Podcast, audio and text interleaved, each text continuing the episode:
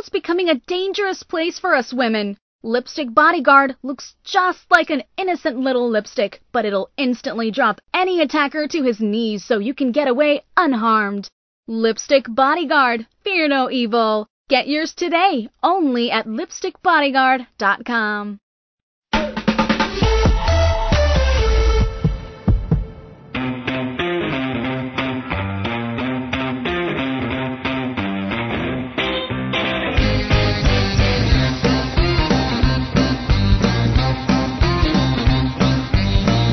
It's been said asking questions is the first step in meaningful change. No statement could be truer in the context of today's complex healthcare system. Diane's special guest expert this week, registered nurse Catherine Walsh, is here to show how her and her colleagues at the Change Foundation are opening the doors to better healthcare by asking the right questions. Join 180 million monthly subscribers who can now listen to Parents Are Hard to Raise on Spotify.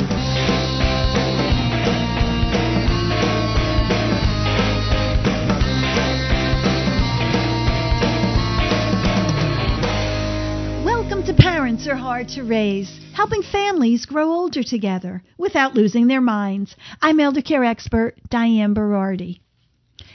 As a caregiver, when was the last time someone asked you how you were doing? When a loved one is sick, caregivers, especially those new to the role, face challenges and obstacles they may never have faced before. Today's complex healthcare system is getting better at focusing more on the patient and their concerns. But what about those family members involved in the patient's care? Don't they have needs too? As a professional, I've always felt the need to empathize with caregivers and their frustrations. But only now, as a caregiver myself, can I truly understand just how alone and helpless one can feel. My guest this week also knows what it's like to be both a healthcare professional and a family caregiver, who not only understands the caregiver's plight, but is working on ways to make it better. Catherine Walsh is a former researcher turned critical care registered nurse, and now co-design lead and educator for the Connecting the Dots for Caregivers project at the Change Foundation in Ontario, Canada. Catherine Walsh, welcome to Parents Are Hard to Raise. Thanks, Diane. I'm so happy to be here and share this with you. Well, we're so happy to have you. Well, I'm thinking, why don't we start with your personal story first? How did you come to be doing what you're doing now? It's actually really interesting because I was working as a critical care nurse and I had an opportunity to become a nurse educator. And one day I was asked to attend a conference in Toronto at the Change Foundation where I got to learn all about caregiving huh. and also learn from the other teams and find out what co design was, which I had never heard of. And actually, so I became involved with the project at that time, but it wasn't actually until a couple months into the project that I started to realize that I was a caregiver as well. So wow. that really, yeah, it really starts to magnify that idea that even working in healthcare right. and being a caregiver in my own personal life, it's not something I identified with. I was a mom or a granddaughter taking care of those people that I'm taking care of, but I didn't think of it as a separate thing. So this just going to the Change Foundation and hearing about it and right. thinking I could actually be involved with a project that makes broad sweeping changes for the lives of people in our community it's such a rare opportunity, and I was really, really excited to be a part of it. Now, um, tell us about Connecting the Dots, that project. Mm-hmm. So, Connecting the Dots is one of the projects that was funded by the Change Foundation. And the purpose of the project is really to look at our local community, which is Huron and Perth. It's a quite a vast um, rural area. Yeah. Our biggest city is Stratford, and we have 28,000 people. So that gives you an idea of the grand yeah. size of our location. Right. There, there's a lot of farming communities that are very widely spread, and so the information it's difficult for it to travel between. Um, so connecting the dots, we came together as six healthcare organizations, and we worked together to really understand in our community what are the major challenges of caregivers and how can we improve that. And we did that through bringing 10 healthcare providers and 10 caregivers huh. from a vast variety of experiences together for these biweekly meetings where we just really dug and tore apart right. what does it mean for awareness and recognition of caregivers and how can we improve that in our local community as our first step, which was just one of three steps that we were working on. It's amazing because people don't even know they're caregivers. No, absolutely not. You think as a caregiver, we heard time and time again. We have a, a video that um, I know it's been talked about before with Pat, and she talks about the fact that she was just a wife. And when we say just, we don't mean I'm just a wife, but right. you really think of that as part of your role. I have to provide care for my child. But then what you don't think about is we had a really great story, and this is when everybody in co-design team one, all of our perspectives just went click because we had a mom say she had a child with um, multiple diagnoses, and she went into her family doctor and said, you know, I'm feeling really tired and I'm kind of feeling stressed and I don't know where to turn. Right. And they said, welcome to parenthood or something along that line. Right. And although it's true that parenthood is exhausting, right. my life as a parent with a healthy child going to school and not having any extra challenges is much different than a parent who's dealing as a caregiver as well. Sure. So I think we need to acknowledge that as yes, it is part of the role as that as that friend, family, um, person in their life that you are going to provide caregiving, but that caregiving part is a separate entity that we need to nurture and support in a different way. And that's not something everybody has to deal with, although a lot of people do become caregivers at some point in their life. Yeah. Um, I was thinking, you know, well, you know, when my mom got sick, I wasn't identifying myself as caregiver because I was I was going up. My husband was going one day a week to, you know, take her to chemo, and and I was going up one day a week to shopping and help her with everything she needs, you know, help her.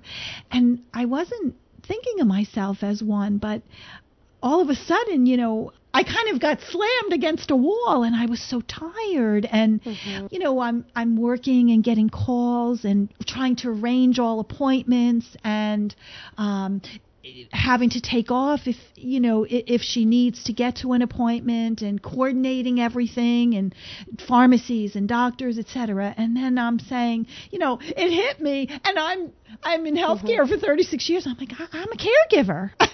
Exactly. And and that's the whole issue is the fact that we really want to stop caregivers from getting to that point. We don't want them to get to the point of burnout or yes. exhaustion. We want to this time to talk toolkit was really a preventive measure so that physicians nurses or um, volunteers this is one of the great things about the toolkit is we've heard from volunteers uh, in our community we have a service that takes um, picks up people and takes them to their appointments.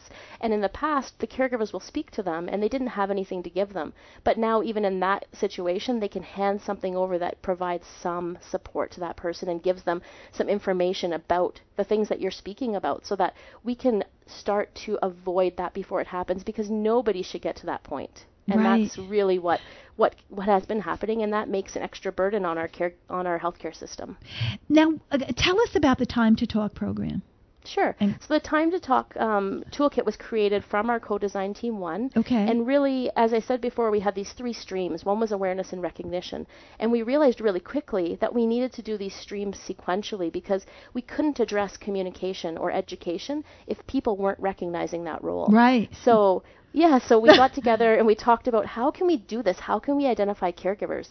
And we went through a number of different things through co-design, including the idea of sitting down at the um, we were we were piloting it in a primary care, um, sorry, a family doctor's office, and we wanted to thought maybe we can call every single person in the doc a patient there and say, is there a caregiver involved with your care? But you know that seems ridiculous, and it was ridiculous. There's no way we could possibly do that. We had to come up with a way that had more of a broad, sweeping impact for both healthcare providers and caregivers to recognize the role and also have a resource. So we created this collection of resources that was created for both healthcare providers and caregivers to understand the role and associated challenges. And then um, the co-design process created that. So the great thing about that is we had both healthcare providers and caregivers from community, hospital, and family doctor experiences and beyond. So now this toolkit can be used anywhere because it has had all that input from other people. And it wasn't it's not about one person creating and thinking this is what we think would be helpful. Right. It's about the users creating it be, out of what would be helpful to them or what was helpful to them because not only I guess identifying, you know, yourself as a caregiver, but we all have, you know, caregivers have the same needs, but we all have different ones too. Exactly. It's uh, yeah, 100%. And so the, the thing with the toolkit is that it really addresses that awareness and recognition, but from two different perspectives. So it has a double edged meaning with the time to talk. It's not just time to talk to providers, but it's also time for caregivers to talk to each other and Okay. um, to providers. But also, so for caregivers, it helps them do that self recognition and mitigate that burnout. So they're not going to have burnout and prevent it.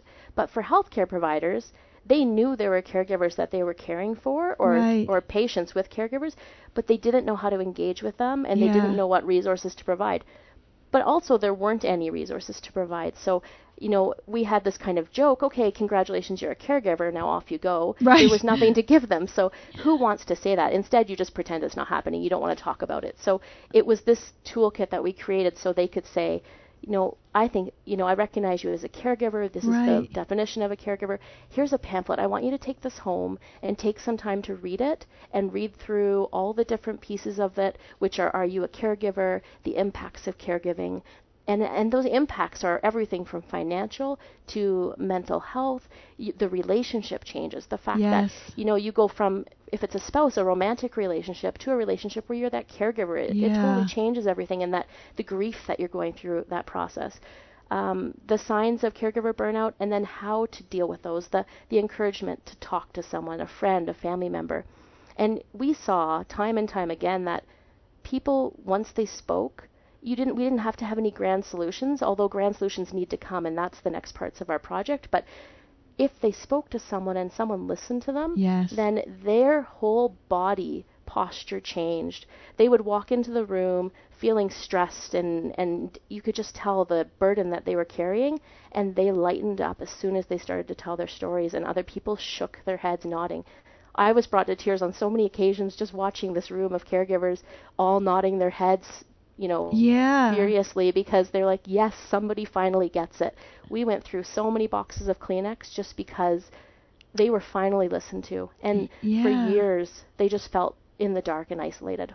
It's uh, you know that isolation. And i think you know when i think about isolation like i think of myself i'm saying ah, i don't want to talk to anybody. I don't want to go out. I don't want to i don't want to do anything. And then i don't know i don't know if it's you don't want to be around people because uh, well, you're tired, you don't want to talk to them, and you don't feel, um, you know, you don't want to be a drag and, and make people feel bad and and Mhm. and get them down. But then also, I'm thinking, I don't want anybody to ask me for anything else. right. Yes. You know? Totally. And and then we heard that, and we also heard they don't want to uh, be asked anymore how the person they're How the caring for is doing. yes, And it's that whole, you know, you want to, you obviously want to be supportive for the person you're caring for, but sometimes you're just tired of talking about it. yes, and you're you're tired of it being all about them. And and Pat does a really great thing in the video where she kind of moves sideways and waves and says hello I'm over here. Because people don't see you. And No. so it's I totally yeah you get it. You kind of isolate yourself so that you can protect yourself from that. Yeah, and that's Mhm. and that's no good. No, not good at Uh, all. Not good at all. And I would Yeah. tell people constantly, no, you can't. You know, you have to do these things. But then, you know, uh, you could, I could internalize and realize, oh my gosh, I'm doing that. You know. Mhm. Uh, Well, and I think that's what came to me is I realized when my grandmother was she had heart failure and um, I wasn't a nurse at that point, so I knew very little about heart failure. right. I was told watch her salt and uh, we should weigh her every day, but I didn't really understand anything more than that. So, uh, being the person who brought her all her food and visited her every day, and I had a newborn child, oh it was gosh. a lot of work. Yeah. And it wasn't until, like I said, six months into this project that it, a light bulb went off, and I thought, oh my gosh, I was a caregiver for her, and it's yeah. it's just not even addressed. It's not something you think about, and and you just you make it work Yes. and and and you make it work and the other big thing is is that they that caregivers want to do this this isn't always maybe not always but a lot of the time this is something that they find very fulfilling and rewarding we just need to find better ways to support them so it doesn't have a negative impact on their own life Right. Yeah. And that's that's uh, that's the challenge, but that's that's the key. Yeah, for sure. Yeah. So the caregiver toolkit, the time to talk toolkit, there's the pamphlet as I talked about. Okay. But how do we get people to pick up that pamphlet? Yes. That's that's the question. So we put a poster on the wall anywhere we can. It's double-sided, and we actually have a adult double-sided version and a child double-sided version. Because so often people think caregivers are just caring for seniors. Right. That's you know they don't think Yes. about the rest. So we put a call out on this um, poster that says, "I'm honored to care for my dad or my mom or whatever the poster is, but I'm tired and overwhelmed. I don't know where to find the information I need." Because we found that caregivers didn't want to pick up information because then they felt guilty for admitting that they were overwhelmed and tired. Yeah, definitely. Um, you, you, you're thinking, why am I tired? You know, I have to be strong. I have to just keep going. You know, you're thinking about tasks. We're going to continue talking with Catherine Walsh of the Connecting the Dots for Caregiving Caregivers Project at the Change Foundation. But first, if you're a woman or there's a woman in your life, there's something you absolutely need to know. I want to tell you about my friend Katie. Katie is a nurse, and she was attacked on her way home from work. She was totally taken by surprise, and although Katie is only 5 feet tall and 106 pounds, she was easily able to drop her 6 foot 4, 250 pound attacker to his knees and get away unharmed. Katie wasn't just lucky that day, she was prepared. In her pocketbook, a harmless looking lipstick, which really contained a powerful man stopping aerosol propellant. It's not like it was in our grandmother's day. Today, just going to and from work or to the mall can have tragic consequences. The FBI says a violent crime is committed every 15 seconds in the United States, and a forcible rape happens every five minutes. And chances are, when something happens, no one will be around to help. It looks just like a lipstick, so no one will suspect a thing, which is important since experts say getting the jump on your attacker is all about the element of surprise. Inside this innocent looking lipstick is the same powerful stuff used by police and the military to disarm even the most powerful armed aggressor. In fact, National Park Rangers use the very same formula that's inside this little lipstick to stop 2,000 pound vicious grizzly bears dead in their tracks. It's like carrying a personal bodyguard with you, in your purse or your pocket. Darkness brings danger. Muggers and rapists use darkness to their advantage. We all know what it's like to be walking at night and hear footsteps coming at us from behind. Who's there? If it's somebody bad, will you be protected? Your life may depend on it. My friend Katie's close call needs to be a wake up call for all of us, myself included. Pick up a lipstick bodyguard and keep it with you always.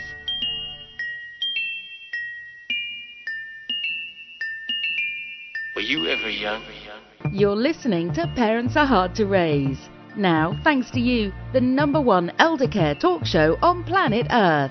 Listen to this and other episodes on demand using the iHeartRadio app. iPhone users can listen on Apple Podcasts and Android users on Google Podcasts. Want a great new way to listen to the show? Have an Amazon Echo or Dot? Just say, Alexa, play Parents Are Hard to Raise podcast. Getting the latest episode of Parents Are Hard to Raise. Here it is from iHeartRadio.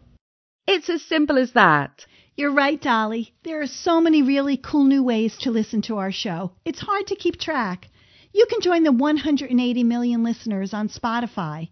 You can listen in your car, at the gym, or pretty much anywhere on your smartphone with Apple Podcasts and Google Podcasts. You can get us on Apple TV, DirecTV, Roku, and like Dolly said, you can even ask Alexa to play the show for you.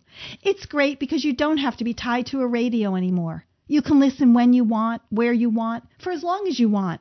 And if you're listening to the show in one of these new ways, please do me a big favor. Share this new technology. Help someone else learn about the show and show them a new way to listen.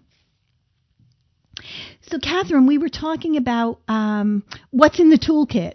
Hmm So yeah, I was t- talking a little bit about the posters, Yes. which the main purpose of that is really a call for caregivers to pick up the pamphlet. Yeah. And we do hope that providers hand them out, but we recognize that that's not always they're not always going to be in a place where they can be handed out by providers, and um, we just needed to have a way that caregivers would connect and say, you know what, I need to pick this up and read it. And so that's the pu- purpose of the poster. Then we have the pamphlet, which I've gone over with you, and it's um, quite a, a nice po- uh, pamphlet. The last page of it is really a resource. So what we found is that people didn't know what resources to connect with in the local healthcare system. Right. And although the healthcare system, there are a lot of resources, we just don't have the best way of connecting to each other. It's very fragmented, and there's great resources that pop up, and people aren't aware of them. So, Right. in this pamphlet, we have a quick reference guide for local people, but that is really expanded on our website that we've created, which is called caregivershuronperth.ca. And this is a really exciting website. Although it's geared towards Huron and Perth counties in Ontario, any caregiver from all over the world could access it because what it does is it goes through each of the different things that caregivers would need respite, Right. spiritual, um, mental health support, or transportation. And in those, we have tips from caregivers. So, what are in our in our connection groups or in our sorry co-design groups, we've had all of the caregivers come together and list off all the tips they have for navigating the system. Huh. So, so often we heard that people walked around in darkness not knowing what to do until they hit that right person who helped them get Right. connected. So this website is that's what we've created to be that person that's always there 24 hours a day. And it's not a warm touch, but it is another support for people. So um, it has tips, but it also has a story, and that's meant for people to accept the resources because we hear time and time again that caregivers say, "Well, there's probably someone who needs it more than I Yes, do." you do hear that all the time. Yes, and you know, I had a caregiver in one of our groups, and um, their the person they were caring for had dementia, and she had deni- declined a lot of the resources if they had been offered, thinking, "I'm sure someone else needs it more than I do." And then finally, she went to a group. And she listened to everybody, and she thought, "No, you know what? I need those resources the most." yeah. So, uh, in the end, ended up taking some of the resources, and I think we need to find a way to encourage caregivers to accept help because Yeah. This isn't something that they feel that they can do and especially interestingly um, not to bring it down to gender but men have a, a more difficult time accepting help because i think they often feel that they they can't ask for help or i'm not sure what the reason is but we do have a lot more women come forward and Yeah. want to talk about this than men than than we do men so we created a tip card, seven tips for providers. And this kind of gets to the other side of it. So we have this pamphlet to hand out, we have the poster, but what do you say? How do you support these caregivers when they're in front of you? Right. And so we have a tip card that expands on these points, but we also have a lanyard card because most healthcare providers have to wear their ID on something. Right. And the number one thing is ask caregivers how they're doing Yes. we, we actually spent months as a and the Change Foundation trying to figure out what would be you know the best assessment tool. How do we identify caregivers? How do we find out how they're doing? And we heard from caregivers it just comes down to saying ask us, just Right. ask us how we're doing. yes. but make sure it's in the terms how are you managing because too often how are you doing sounds like you know hey how you doing you don't wait for the answer Right, You- yeah. it's just a greeting so how are you doing include caregivers as part of the healthcare team they have more knowledge about what's going on with that patient than often the healthcare team does and they're really valuable and can decrease you know errors and Right. keep all of that aligned. Share what's happening, what to expect next. Encourage caregivers to accept help. Help connect caregivers to resources. Encourage caregivers to talk to someone about their feelings. This is huge. Yes. We had caregivers who had never told anybody how they were oh feeling, Oh and, and it was just building up on them. Yeah. And then revisit that conversation. One time is not enough. Sometimes people need to be talked at every appointment for two years before they feel that they're ready to Right, yeah, open up open about up. this. So Yeah. you never know when that's going to happen. But all of these pieces are available on that website. So anybody all over the world can go on to our um, caregivershuronperth.ca website. and Perfect. click, yeah, they can click on either I'm a caregiver or I'm a healthcare provider. You can access both. And if you look for time to talk in there, all of the resources are there. They're downloadable. They're at print quality if a healthcare organization wants to use them, or if someone wants to use them personally. You know, when you were saying that, what to expect next, hmm I think that's a big one too, uh, because I I kind of I'm just waiting, and I'm saying, you know, well, what what happens next, you know, um, and I I, I find.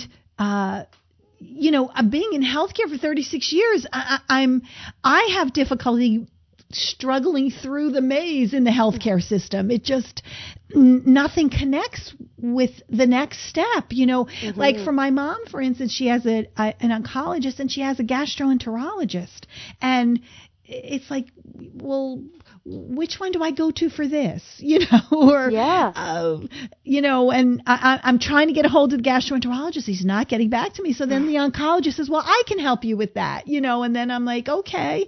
And then we have a gastroenterologist appointment. He changes what the oncologist prescribed. So it's like, well, who do I listen to? What do I do?